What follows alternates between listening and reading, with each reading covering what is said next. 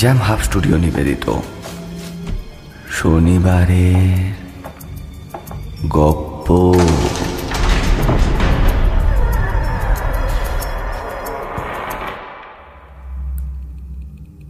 প্রতি শনিবার রহস্য রোমাঞ্চে ভরপুর গল্প দিয়ে সাজানো আমাদের শনিবারের গপ্প শুনতে। সাবস্ক্রাইব করুন আমাদের YouTube channel Jam Hub studio সঙ্গে থাকুন, শুনতে থাকুন।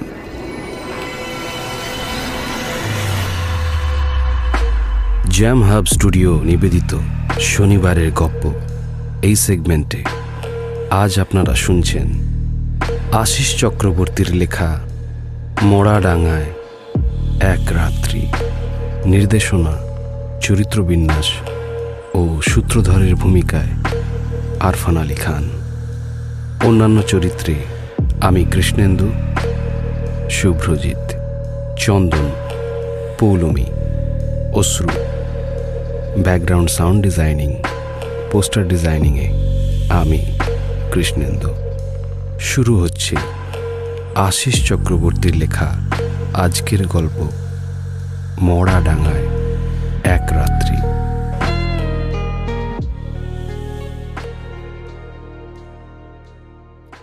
আলোকের ফোনটা পেয়ে একটা মানসিক প্রশান্তি। সমস্ত শরীরে যেন একটা এনার্জি স্পার্কের মতো খেলে গেল। বিগত কয়েকটা মাস একঘেয়ে রুটিনে হাঁপিয়ে উঠেছি। ঘড়ির কাঁটা দেখে ঘুম থেকে ওঠা, অফিসের দৌড়ঝাঁপ, বাড়ি ফিরতে ফিরতে সেই সন্ধে। জীবনটা একেবারে তলানিতে ঠেকে গিয়েছিল। একটা যান্ত্রিক জীবন থেকে খানিক বিরতি নিলে আবার পুনরুদ্যমে বাঁচা যায়, এই আর কি। এ সমস্ত ভাবনা কয়েকদিন ধরে মাথায় ক্রমাগত ঘুরপাক খাচ্ছিল। এক কথায়, নগর জীবনের নিরস উপলব্ধিতে হাঁপিয়ে উঠেছিলাম। আলোকের আমন্ত্রণে সাড়া দিয়ে ওখানে সপ্তাহখানে কাটিয়ে আসলে শরীর, মন দুইয়েরই নবজন্ম লাভ হয়। এখানেই আলোকের একটা ছোট্ট পরিচয় দিয়ে রাখি। আমি আর আলোক পড়াশোনার জীবনে একই মেশে থাকতাম। দিব্যি ছেলে আলোক। মুখে সর্বদা হাসি লেগেই থাকত ওর। আমার বেশ মনে আছে ছুটির সময় দেশের বাড়ি থেকে ফিরলে এটা ওটা বয়ে এনে মেঝেতে পালা করে সাজিয়ে দিয়ে বলতো নে এসব তোর জন্য এনেছি চেখে দেখবি না? চোখ মেলে দেখি সে উপঢৌকনের পসরা শেষ করা যায় না। নতুন ধানের চিড়ে, খই, নারকেল নাড়ু, মুড়ি, মুড়কি, ডাসা ডাসা ফল আরও কত কি। এক সময় পড়াশোনা কোনো প্রকার শেষ করে আমি চাকরি নিলে ও দেশের বাড়ি ফিরে যায়।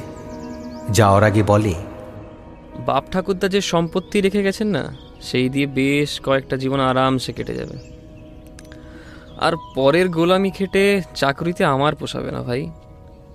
বংশের একটা ধারা আছে তো। পূর্বপুরুষ উচ্চশিক্ষিত, তাও কেউ কখনো চাকরি করেননি। আমিও সেই ধারা বহাল রাখব। এক সময় আমার বংশে সাহেব ঠেঙানোর রেওয়াজ ছিল। তারা আজ দেশে নেই, দেশ ছেড়েছে, নইলে সেসবও আমি করে দেখতাম। ও অনেকবার আমাকে ওদের গ্রাম নিয়ে যেতে চেয়েছিল। সেরকম সুযোগ আমার তরফ থেকে হয়ে ওঠেনি।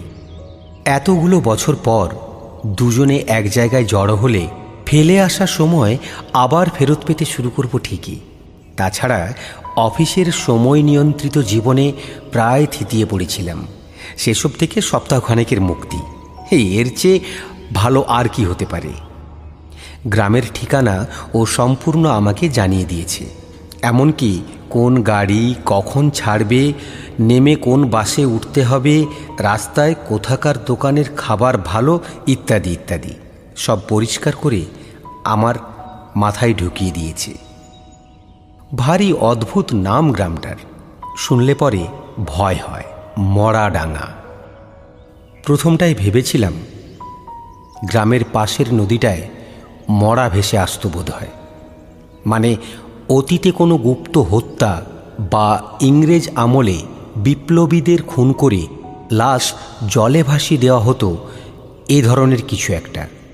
সেই মরা দূর দূরান্ত থেকে ভেসে এসে এই স্থানে ডাঙায় উঠত। তাই বুঝি এই নাম। ভুল ভাঙে আলোকের মুখে আসল ব্যাখ্যাটা শুনে ওকে প্রশ্ন করতেই ও উত্তরে বলে, দেখ, ওরকম ভয় টয় পাস না। এগুলো ভুতুড়ি বা রহস্যের কিছু নয়।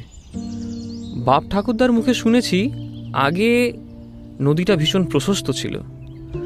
ক্রমে জলের বেগ আর প্রসার দুটোই কমে আসে। পরে নদীতে চড়া পড়ে আর ডাঙা জেগে ওঠে। আর ক্রমশ নদীর সরু হতে হতে দূরে সরে যায়। সেই বিস্তীর্ণ ডাঙাতেই এই জনবসতি গড়ে উঠেছে। আর নদীর জল মরে মানে শুকিয়ে গিয়ে ডাঙা জেগেছিল, তাই এই অঞ্চলের নাম মরাডাঙ্গা আলোকের এই যুক্তি শুনে শেষটায় স্বস্তি আসে। নামের ভুল ব্যাখ্যায় ভেতরে একটা অদ্ভুত অনুভূতি এতদিন যে কাজ করছিল তা মিটে গেল। দেরি না করে অফিসে সাত দিনের ছুটির দরখাস্ত গুঁজে দিয়ে গোছগাছ করে বেরিয়ে পড়লাম। আলোক ফোনে বলেছিল, শ্রীধাম স্টেশনে নেমে বাসে ঘণ্টা তিনেক প্রায়। আর হ্যাঁ এখানে অশিক্ষিত মানুষজনের কারবার। তাই এই গ্রাম সম্বন্ধে অনেক রটনা রাস্তায় অনেকের মুখে শুনতে পাবি।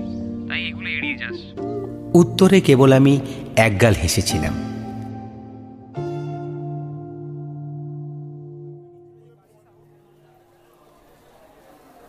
স্টেশনে পৌঁছে দেখি মানুষের ঢল নেমেছে। ট্রেনেও ভীষণ ভিড়। এক কোণে সামান্য জায়গা পেয়ে বসে পড়লাম। ক্রমে ক্রমে ভিড় কমে গিয়ে ট্রেনটা হালকা হলো। একটা পছন্দসই জানালার সামনে সিট পেয়ে আলোক আর আমার পুরনো স্মৃতি রোমন্থন করতে করতে এগিয়ে চলেছি। এভাবে কতক্ষণ কেটে গেছে জানি না। জানালার বাইরে থেকে মুখ ফিরিয়ে ট্রেনের কামরার ভেতরে চাইতেই দেখলাম, একজন মাঝবয়স্ক লোক আমার দিকে এক দৃষ্টে চেয়ে রয়েছে। লোকটার চেহারা বেশ উজ্জ্বল। অন্যান্য যাত্রীদের সাথে তার আচরণ বা পোশাক আশাক ম্যাচ করে না। এক পলকেই বোঝা যায়, বেশ সম্ভ্রান্ত পরিবারের। এভাবে চেয়ে থাকাতে আমার অস্বস্তিটা লক্ষ্য করে লোকটা চোখ ফেরালো। ঘণ্টা খানেকের মধ্যে এভাবেই অনেকবার অদ্ভুত দৃষ্টি নিয়ে চেয়েছে লোকটা। বার কতক আমার নজর পড়ায়, আগের মতোই চোখ ফেরাতে দেখলাম। ভাবলাম, নিশ্চয়ই লোকটা আমাকে অন্য কেউ পরিচিত ভেবে ভুল করছে। কারণ আমি তো তাকে জন্মেও দেখিনি। তাই ব্যাপারটাকে সাধারণভাবে নিয়ে অধিকার ভ্রুক্ষেপ করলাম না।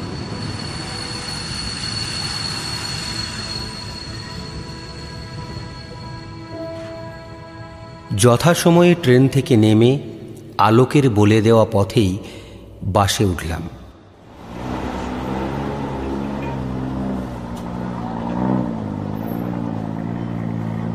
খানিকক্ষণ বাস চলার পর লক্ষ্য করি, এ কি?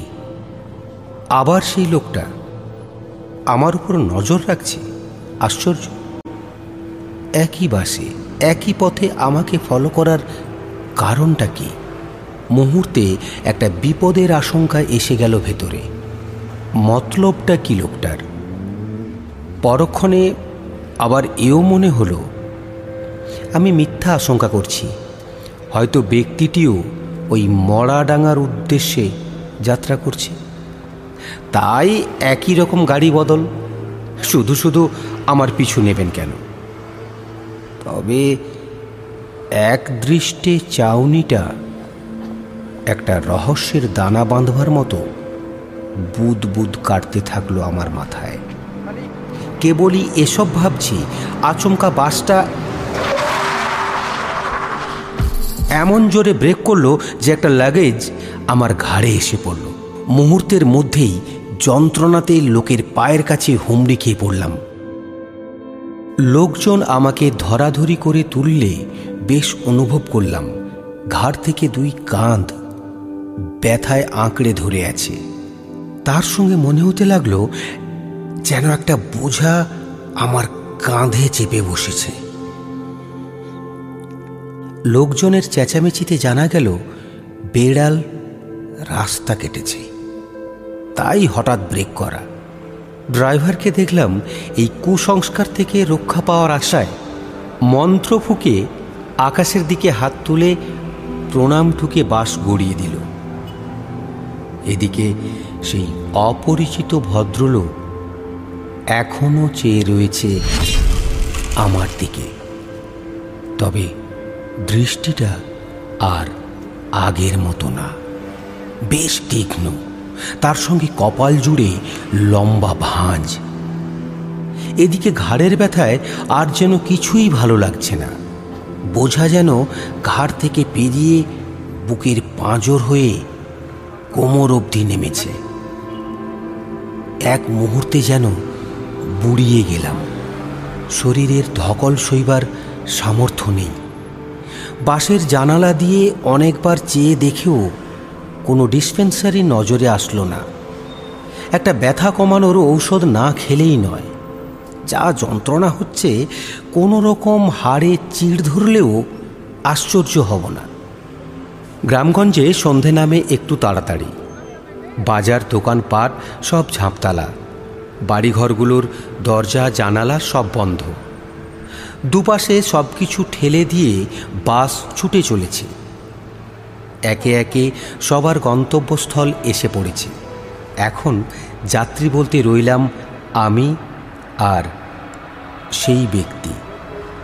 ড্রাইভার আর কন্ডাক্টর কেবিনে বসে গল্পে মুশকুল হয়ে অন্ধকার চিরে বাস ছুটিয়ে নিয়ে চলেছে খানিক বাদে কন্ডাক্টর এসে বলল ও দাদা এর বেশি আর বাস যাবে না। এখান থেকেই ডিপোতে ফিরে যাবে। এখানেই নামতে হবে। মোড়াডাঙ্গা গ্রাম আর খানিকটা হেঁটে গেলেই আপনি পৌঁছে যাবেন।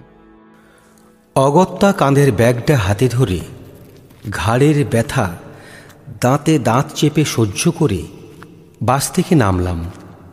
নেমে প্রথমটায় হাঁটতে গিয়ে মনে হলো, মাথায় এক বিরাট বোঝা নিয়ে নামছি। পা পর্যন্ত টলে গেল।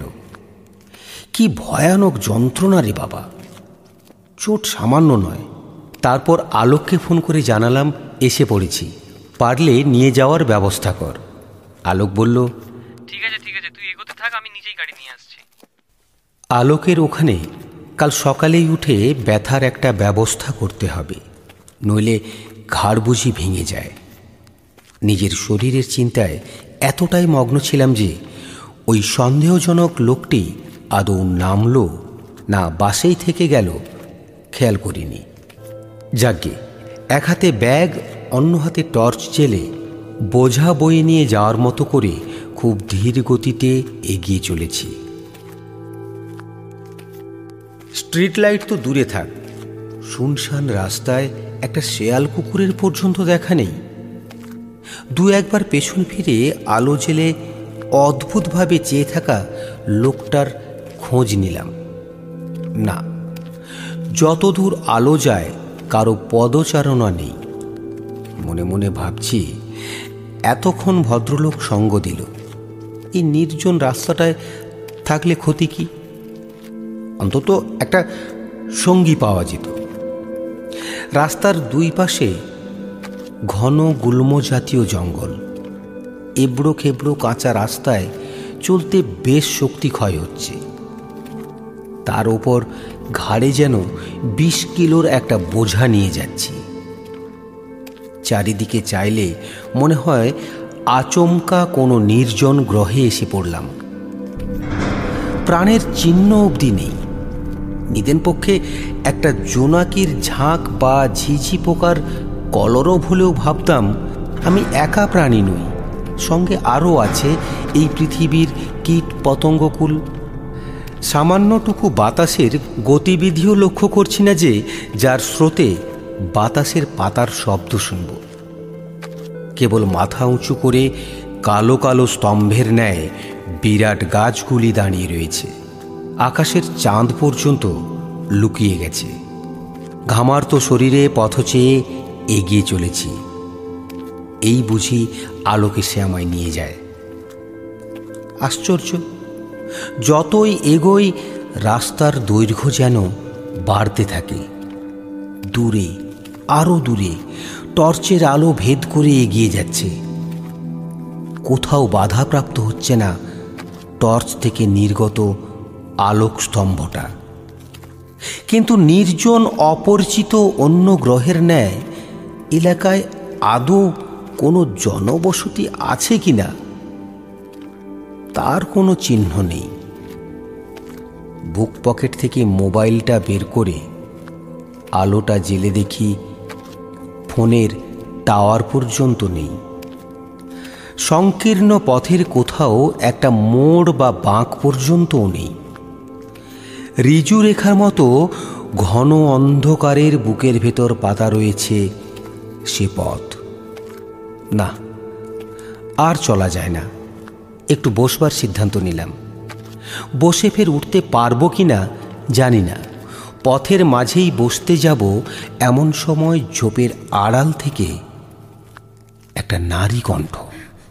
ভয়ার্ত আর ব্যস্ততার মধ্যে অনেক দূর থেকে ছুটে এসে আমাকে যেন ডাকতে এসেছে। হাঁপিয়ে ওঠা নারী কণ্ঠে বলছে,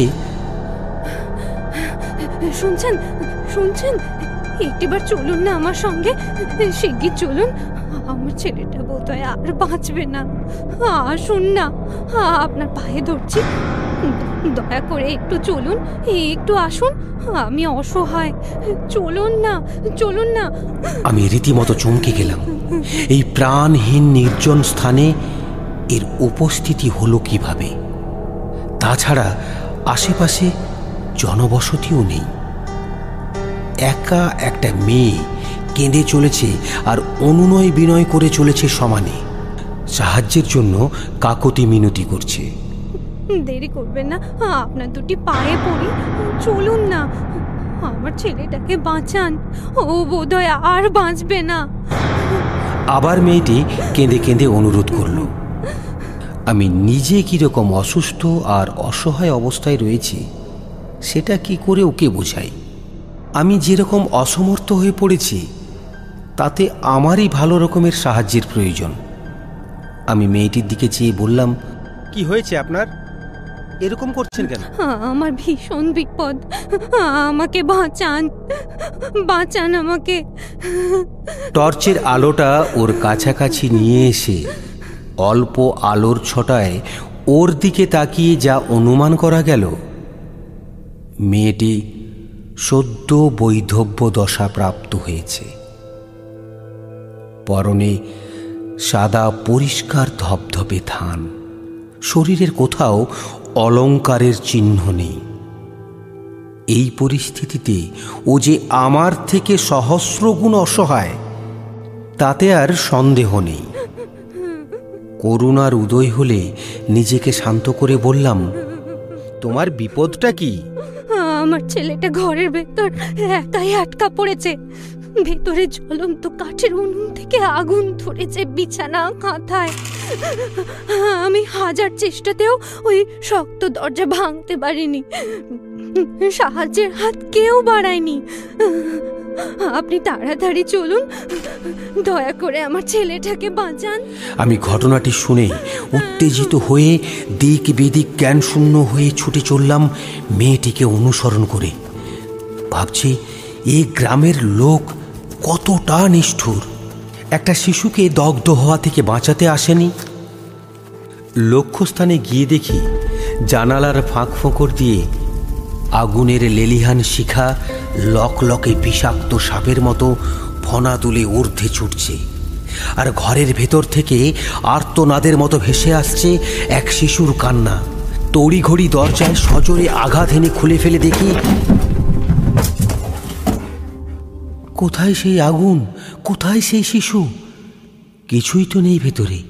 জমাট অন্ধকারে, ফাঁকা ঘরখানা, হাঁ করে যেন আমাকে এক অদৃশ্য ইশারায় ভেতরে ডাকছে। বাইরের মেয়েটি মেঝেতে পড়ে গিয়ে হাহুতাশ করে করুণ সুরে ইনিয়ে বিনিয়ে গগন ভেদি চিৎকারে কেঁদেই চলেছে।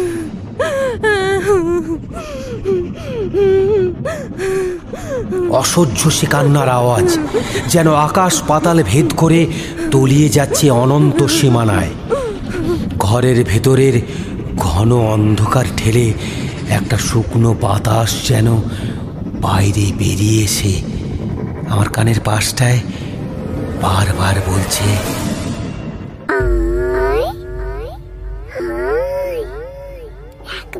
ভিতরে আয়। আর আমি সেই ডাকে মন্ত্রমুগ্ধের মতো চৌকাট মারাতে যাব এমন সময় আমার জামার কলার ধরে কে জানি এক সুতীব্র হ্যাঁচকা টেনে বাইরে ফেলে দিল। এক নিমেষে চোখের সামনে থেকে অন্ধকার কেটে গিয়ে দেখলাম রাস্তার উপর স্ট্রিট লাইটের তলায় পড়ে আছি আর সামনে দাঁড়িয়ে সেই ট্রেনে বাসে পিছু নেওয়া লোকটা। আমি উদ্ভ্রান্তের মতো মাথা ঘুরিয়ে ঘুরিয়ে চারপাশটা দেখতে লাগলাম আর চিৎকার করতে থাকলাম। কোথায় গেল সেই অন্ধকার ঘর যাতে আগুন লেগেছিল? মেয়েটি বা কোথায় গেল? কোথায় গেল সেই মেয়েটি? আর আর সেই আর সেই গৃহবন্দী ছেলেটা কোথায়? কোথায় গেল? কোথায় গেল সেই ছেলেটি? কোথায় গেল? কোথায় গেল আমার ছটপটানি দেখে লোকটি বলে উঠলেন ভয় নেই ভয় নেই তুমি ঠিক আছো। কোনো বিপদ আমি তোমার হতে দেইনি। খুব বাঁচা বেঁচে গেছো। নাও, এবার উঠে পড়ো। এবার অন্য পথে হাঁটতে হবে। বলে আমার হাতটা ধরে টেনে তুললেন লোকটা। ঘাড়ের ব্যথাটা যেন আরও বেড়েছে। শরীর সেই বোঝা যেন আর বইতে পারছে না। সমস্ত জামা কাপড় ঘামে জবজব করছে। শ্বাস প্রশ্বাস পড়ছে অতি দ্রুত। পরক্ষণেই গাড়ির তীব্র আলো গায়ে এসে পড়ল। তাকিয়ে দেখি আলো। ও এই অবস্থায় এখানে আমাদের দাঁড়িয়ে থাকতে দেখে ব্যস্ত হয়ে বলল কি ব্যাপার? তোর এই অবস্থা কি করে হলো? কোনো বিপদ টিপদ হয়নি তো? আরে কিরে কথা বলছিস না কেন? আমার মুখ থেকে একটুও শব্দ বেরোলো না। ঘোর পুরোপুরি এখনও কাটেনি। শুধু চেয়ে রইলাম আলোকের দিকে। আলোকের ব্যস্ততা দেখে আগন্তুক ব্যক্তিটি বললেন ঠিক আছে ঠিক আছে ঘাবড়ে যাবার মতো কিছু নেই। ওর ফাড়া কেটে গেছে। এই মুহূর্তে ওর প্রয়োজন প্রচুর আরাম খাদ্য আর একটা নিরাপদ আশ্রয়। ওরা দুজনে মিলে আমাকে মোটর বাইকে ধরাধরি করে বসিয়ে ছুটে চলল। কয়েক মিনিটের মধ্যেই আমরা পৌঁছে গেলাম আলোকের বাড়ি। বাড়ির সবাই এই অবস্থায় আমাকে দেখে একেবারে হুলুস্থুল পড়ে গেছে, বেশ অনুমান করতে পারছি। আলোক মিনিট পাঁচেকের মধ্যে সঙ্গে নিয়ে এলো একজন ডাক্তার। ডাক্তারবাবুকে ঘাড় ব্যথার কথা বলতেই উনি কাল সকালে একটা এক্স রে করে নিতে বললেন। প্রাথমিক কিছু ঔষধপত্র লিখতে লিখতে ডাক্তারবাবু বললেন, হুম, চিন্তার কিছু কারণ নেই। আকস্মিক স্নায়বিক উত্তেজনা মনে হচ্ছে। ভালো ঘুম হলেই ঠিক হয়ে যাবে। অনেক রাত্রিতে সেই ভদ্রলোকের দেখা মিলল। আলোকের অনুরোধ, আমার সুস্থ হওয়া পর্যন্ত আর কি ঘটেছিল তা আমার মুখ থেকে যতক্ষণ না শোনা হচ্ছে, ততক্ষণ যেন তিনি কষ্ট করে একটু এখানেই থাকেন। আমি বিছানায় শুয়ে রয়েছি। আশেপাশে রয়েছে আলোক এবং তার জ্যাঠামশায় ওর পিতা মাতা কেউ জীবিত নেই। অভিভাবক বলতে উনিই বর্তমান। অপরিচিত ভদ্রলোকটি আমার সামনে এসে বসলেন। আমার ওই অবস্থা থেকে আমাকে উদ্ধার করার জন্য ওনাকে ধন্যবাদ জ্ঞাপন করতেই উনি বললেন সেসব পরে হবে। আগে বলো তো তুমি ঠিক কি কি দেখতে পেয়েছিলে? আমি ওনার কথার উত্তরে আবার আমার সেই ভয়ানক অভিজ্ঞতার ঘটনা স্মৃতির অতলান্তে ডুব দিয়ে সমস্ত পুঙ্খানুপুঙ্খ নিংড়ে দিলাম। সবটা বলা শেষ হলে অলোক চিৎকার করে বলে ওঠে স্রেফ হ্যালুসিনেশন ক্লান্ত অবসন্ন শরীর মন আর তাতেই সব কিছু ঘটেছে। একদম ভাববি না আর তারপরও তোকে আমি ফোনে বলেছিলাম কিন্তু এখানকার অশিক্ষিত মানুষজন উদ্ভট গল্প কাহিনী প্রচার করে বেড়ায়। সেসব গাড়িতে কারোর মুখে শুনেছিস বোধহয়? সব কিছু মিশে হ্যালুসিনেশনের রূপ নিয়েছে। এক মিনিট। তুই একটু চুপ করবি?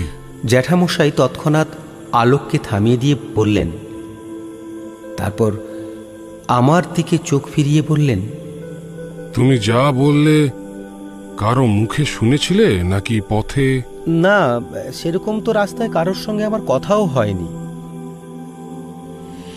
হুম। তোমার মুখে যা শুনলাম তাতে তো এটা মঞ্চি বলেই মনে হচ্ছে। কিন্তু সেসব তো অনেক বছর আগের কথা। আর মঞ্চিও তো মারা গিয়েছে অনেক বছর হলো। ওর সমশ্রিত পরিবার প্রায় একসাথেই দু চার দিনের তফাতে মারা যায়। সেটা দুর্ঘটনা বলা যায় কিনা জানি না। তবে ওর ছেলেটা সমেত অগ্নিদগ্ধ হয়ে গৃহবন্দী অবস্থায় প্রাণত্যাগ করে। সেটা তো এখনও অমীমাংসিতই রয়ে গেছে। কে বা কারা তার দৌড় বন্দি করে আগুন দিল? কিন্তু কি আশ্চর্য, এসব তোমার সঙ্গে? এই অবধি বলে জ্যাঠামশাই থামলেন। কথাটা শুনে আমার সারা শরীরে হালকা কাঁপুনির স্রোত বয়ে গেল। হাতের তালু মুহূর্তের ঠান্ডা হিম। হৃদকম্প বুঝি থেমে যায়। আগন্তুক ব্যক্তিটি জ্যাঠামশায়ের দিকে চেয়ে বলে উঠলেন ঠিক কি ঘটেছিল মঞ্চির সাথে জানা যাবে? নিশ্চয়ই। বছর মাস তেমন ঠিক মনে নেই। তবে পুরো ঘটনাটা এখনও স্মৃতিতে এমনি সজাগ যেন কালকেই ঘটেছে। আসলে ব্যাপারটাই ছিল অদ্ভুত। আবার করুণারও বটে। একদিন হঠাৎ মঞ্চি তার স্বামী ফুলুয়া ও তাদের দুই সন্তান, নয় বছরের মেয়ে বাতাসি আর পাঁচ বছরের ছেলে কানুকে নিয়ে এই গ্রামে এসে হাজির হয়। কোথা থেকে ছিন্নমূল হয়ে এসেছিল তা কেউ জানে না। উদ্দেশ্য পাকাপাকি ভাবে এখানেই বসবাস করবে। নদীর জল শুকিয়ে ডাঙা গজানো অবাধ জায়গা। সেখানে থাকতে কারও সেরকম আপত্তি ছিল না। গন্ডগোলটা বাঁধল মাস খানেক পর। বলা নেই, কওয়া নেই, হঠাৎ একদিন রাত্রে নদীতে হড়কা বান এলো আর সমস্ত ক্ষেত খামার ভাসিয়ে নিয়ে চলে গেল। চাষি গেরস্থদের মাথায় যেন বাজ ভেঙে পড়ল। এমন বান বাপের জন্মে দেখেনি। যাই হোক, কিছু দিনের ভেতরে জল শুকিয়ে ডাঙা আবার জাগল। এরপর গ্রামের আদি পূর্বপুরুষের জাগ্রত দেব মন্দির, বুড়ো শিবালয়ের এক পাশের দেওয়াল আচমকাই খসে পড়ল ভর দুপুরে। সে কি বিকট শব্দ! হই হই হই হই রই রই ব্যাপার। সকলে ছুটে গিয়ে দেখি মাধব ঘোষের দুইখানা গরু ওই ভাঙা দেওয়ালে চাপা পড়ে মারা পড়েছে। সে না হয় গেল। সপ্তাহ না ঘুরতেই দেখি নদীর জলে বিষক্রিয়া হয়ে হাজার হাজার মাছ ভেসে উঠছে। নদীর জল যেন ভাসমান মরা মাছে ঢাকা পড়ে সাদা হয়ে গিয়েছে। জেলে হালদারদের বাড়িতে কান্না পড়ল। সারা বছর ওরা কি খেয়ে বাঁচবে? একের পর এক ঘটনা ঘটতেই গ্রাম অঞ্চলে কানাঘুষো শুরু হলো। কয়েকদিনের ভেতর সেসব জনশ্রুতি বিরাট আকার ধারণ করল। যেন এক আন্দোলন। সকলে মনস্থির করল এই অপয়া মঞ্চির পরিবারকে গ্রাম ছাড়া করতেই হবে। ও একটা ডাইনি। ডাকিনী বিদ্যা বলে ও এসব করছে। অনেকেই যুক্তি দেখাল, ও আসার পর থেকে একের পর এক বিপদ নাকি ঘটেই চলেছে। গ্রামের সব মুখ্য সূক্ষ্ম কুসংস্কার আচ্ছন্ন মানুষ লাঠিসোটা নিয়ে ওদেরকে সেদিনই উৎখাত করল গ্রাম থেকে। ওরা গ্রাম ছেড়ে পাকা রাস্তার ধার ঘেঁষে জঙ্গলের ভেতর বাসা বাঁধল। এরপর মাসখানেক তেমন কিছু ঘটল না। সকলেই নিশ্চিন্ত হলো সত্যিকারের আপদ বিদায় নিয়েছে। এমন সময় গ্রামে দেখা দিল এক অজানা জ্বর। আবাল, বৃদ্ধ, বনিতা সব হাজারো চিকিৎসা করেও রেহাই পেল না। শহরে গিয়ে সব নামি দামি ডাক্তারের ওষুধপত্রেও কোনো কাজ এলো না। শেষটাই সকলের রাগ, ক্ষোভ গিয়ে পড়ল ওই মঞ্চির ওপর। ওকে ত্রিসীমানা ছাড়া না করলে যেন এর থেকে মুক্তি নেই। ওই ডাইনি নাকি বাতাসে বিষ মিশিয়েছে। এরপর একদিন ওর মেয়ে আর স্বামীর লাশ নদীর জলে ভেসে উঠল।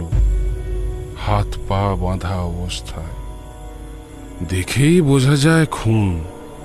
মঞ্চির মেয়ে বাতাসের চোখ দুটো মৃত্যুর আতঙ্কে ঢেলা হয়ে বেরিয়ে পড়েছে।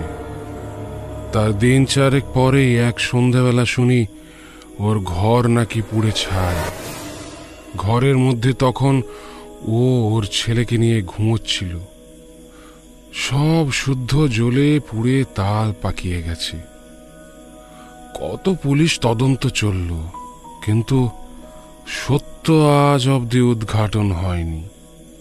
কে বা কারা এমন কাণ্ডটি ঘটালো, আজ অবধি অধরাই থেকে গেল। সবটা শুনে মঞ্চির পরিবারের জন্য অশেষ দুঃখ হলো।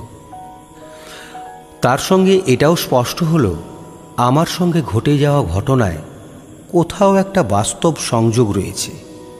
সবটা হ্যালুসিনেশন নয়। জ্যাঠামশাইয়ের কথা বলা শেষ হলে সবাই কেমন যেন চুপ করে গেল। গভীর প্রশান্তি একটা শোকের মতো ঘরের উপস্থিত সকলের মনে নেমে এলো। কয়েকটি দীর্ঘশ্বাসও পড়ল। নিস্তব্ধতা ভেদ করে জ্যাঠামশাই ওই অপরিচিত লোকটির উদ্দেশ্যে বললেন, কিছু মনে করবেন না। আপনার পরিচয়টা তো জানা হলো না। আমার নাম অম্বরীশ সেন। থাকি কলকাতার মেটিয়া বুরুজে। হুম। সবই তো বুঝলাম কিন্তু একে আবিষ্কার করলেন কোত্থেকে?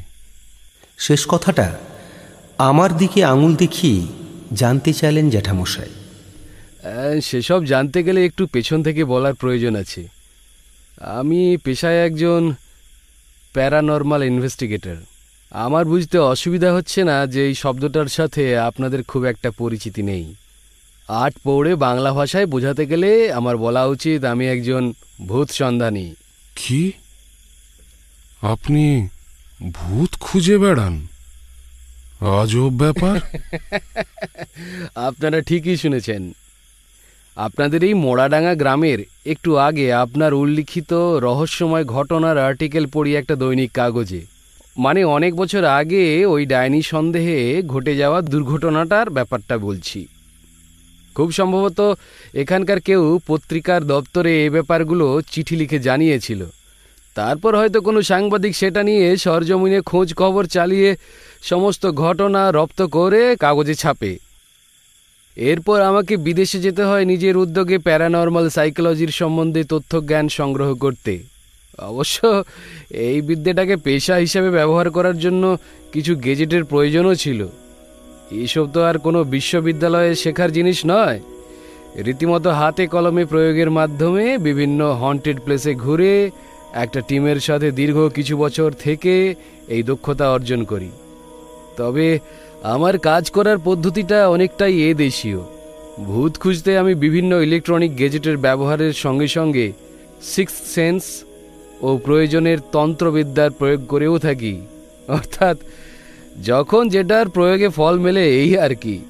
বিদেশের কর্মকাণ্ড শেষ করে দেশে ফিরে এলে রিসেন্টলি আপনাদের গ্রামের ব্যাপারখানা আমার মাথাতে চাড়া দিয়ে ওঠে। তৎক্ষণাৎই এর উদ্দেশ্যে রওনা দিই। এবার বলি আজকের কথা। আমি ট্রেনের কামরায় উঠে ওর দিকে নজর পড়তেই দেখি ওর কপালে একটা প্রেত যোগের চিহ্ন ফুটে রয়েছে এবং সেটা খুব তাড়াতাড়ি। ও যখন আমার দিকে চাইছিল, একটা কালো ছায়া ওর শরীরের আশেপাশে ঘোরাফেরা করছিল। এসব তো আর খালি চোখে সকলে দেখতে পাবে না। এর জন্য চাই ষষ্ঠ ইন্দ্রিয়ের নজর। স্পষ্ট বুঝলাম। এখানেই কোথাও স্পিরিট আছে। তবে ট্রেনের সবার সামনে সব যন্ত্রপাতি খুলে কিংবা তন্ত্রমন্ত্রের প্রয়োগ করে সকলের সামনে তো প্রেত অনুসন্ধানে বসা যায় না, তাই ওর প্রতি নজর রাখি। সুযোগ বুঝে কার্যকলাপের ব্যবস্থা করব, এই ছিল প্ল্যান। তবে ওপরওয়ালার বোধহয় ছিল আমার থেকেও বড় মাপের পরিকল্পনা। তাই ঘটনাচক্রে এও আমার মতোই মোড়াডাঙ্গা গ্রামের উদ্দেশ্যে রওনা দিচ্ছিল। ফলে একই বাসে উঠে পড়লাম। কিন্তু রাস্তায় হঠাৎ বাসের ব্রেক কষায় যখন ও হুমড়ি খেয়ে পড়ল, তখন আমার গাটা হঠাৎ শিউরে উঠে ভারী হয়ে উঠল।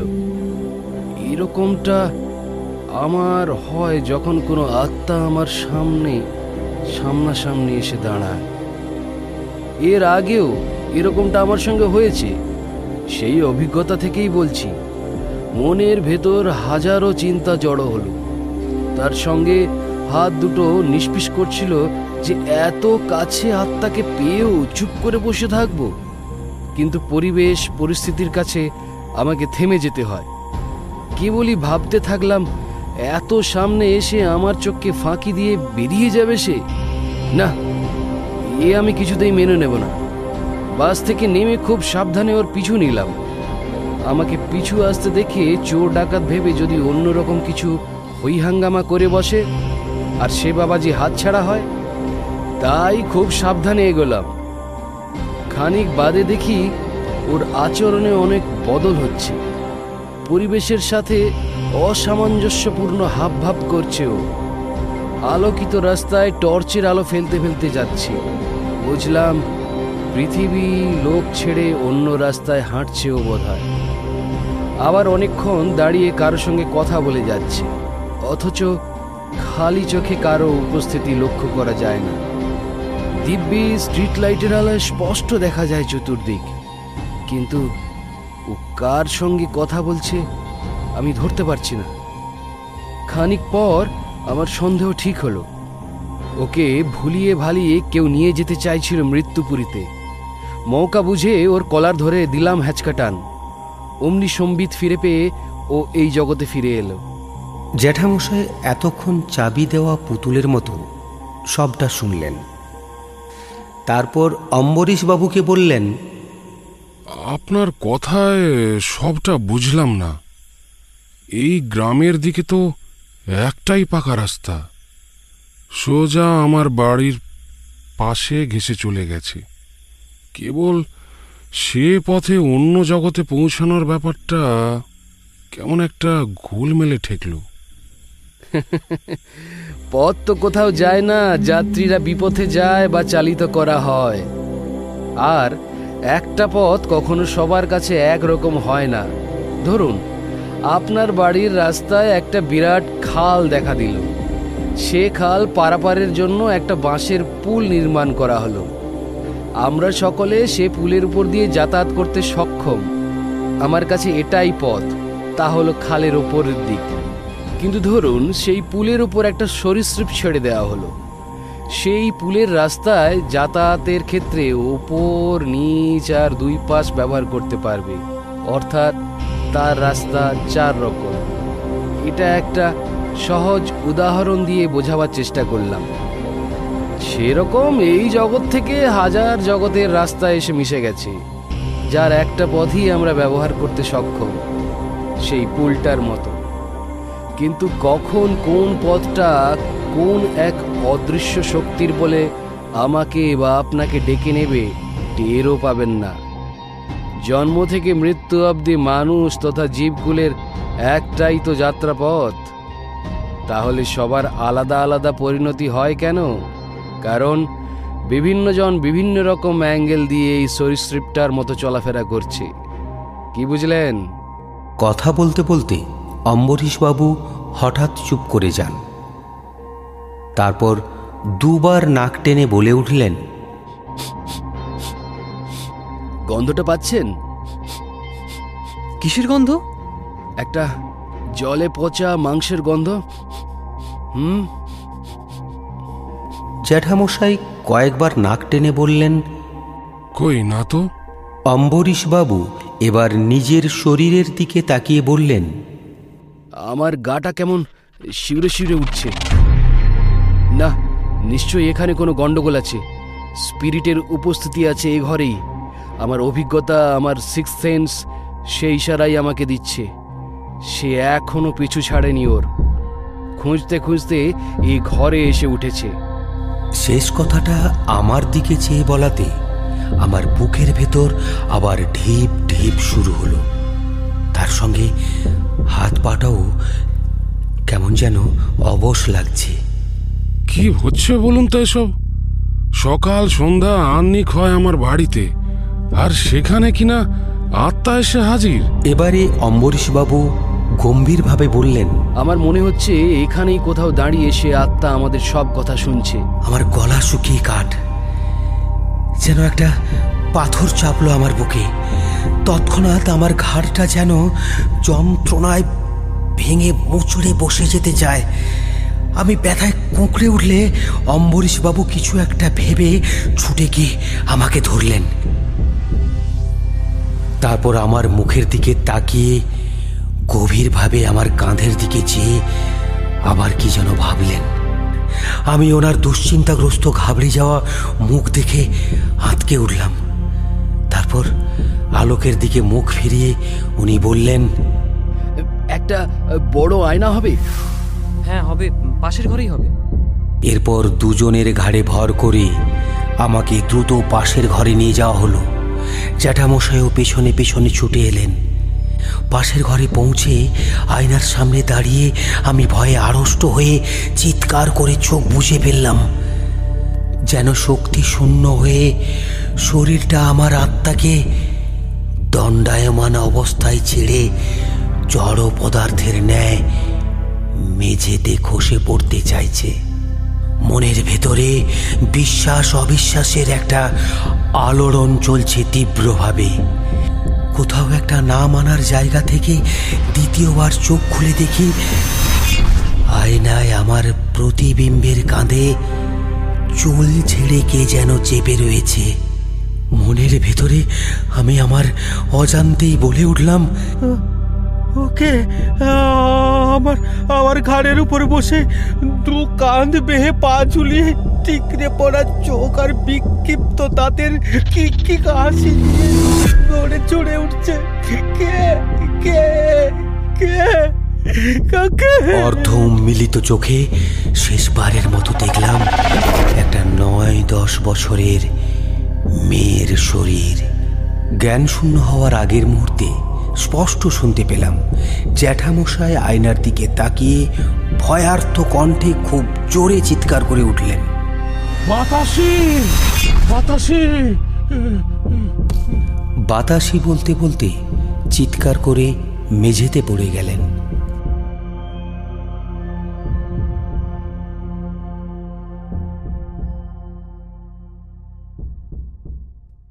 এতক্ষণ শুনলেন লেখক আশিস চক্রবর্তীর লেখা মোড়াডাঙায় এক রাত্রি। লেখক আশিস চক্রবর্তীর কাছে আমরা চিরকৃতজ্ঞ পাশে থাকার জন্য। এরকমই কিছু রহস্য রোমাঞ্চে ভরপুর গল্প শুনতে এখনই সাবস্ক্রাইব করুন আমাদের ইউটিউব চ্যানেল সঙ্গে বেল আইকনটি অবশ্যই ক্লিক করুন।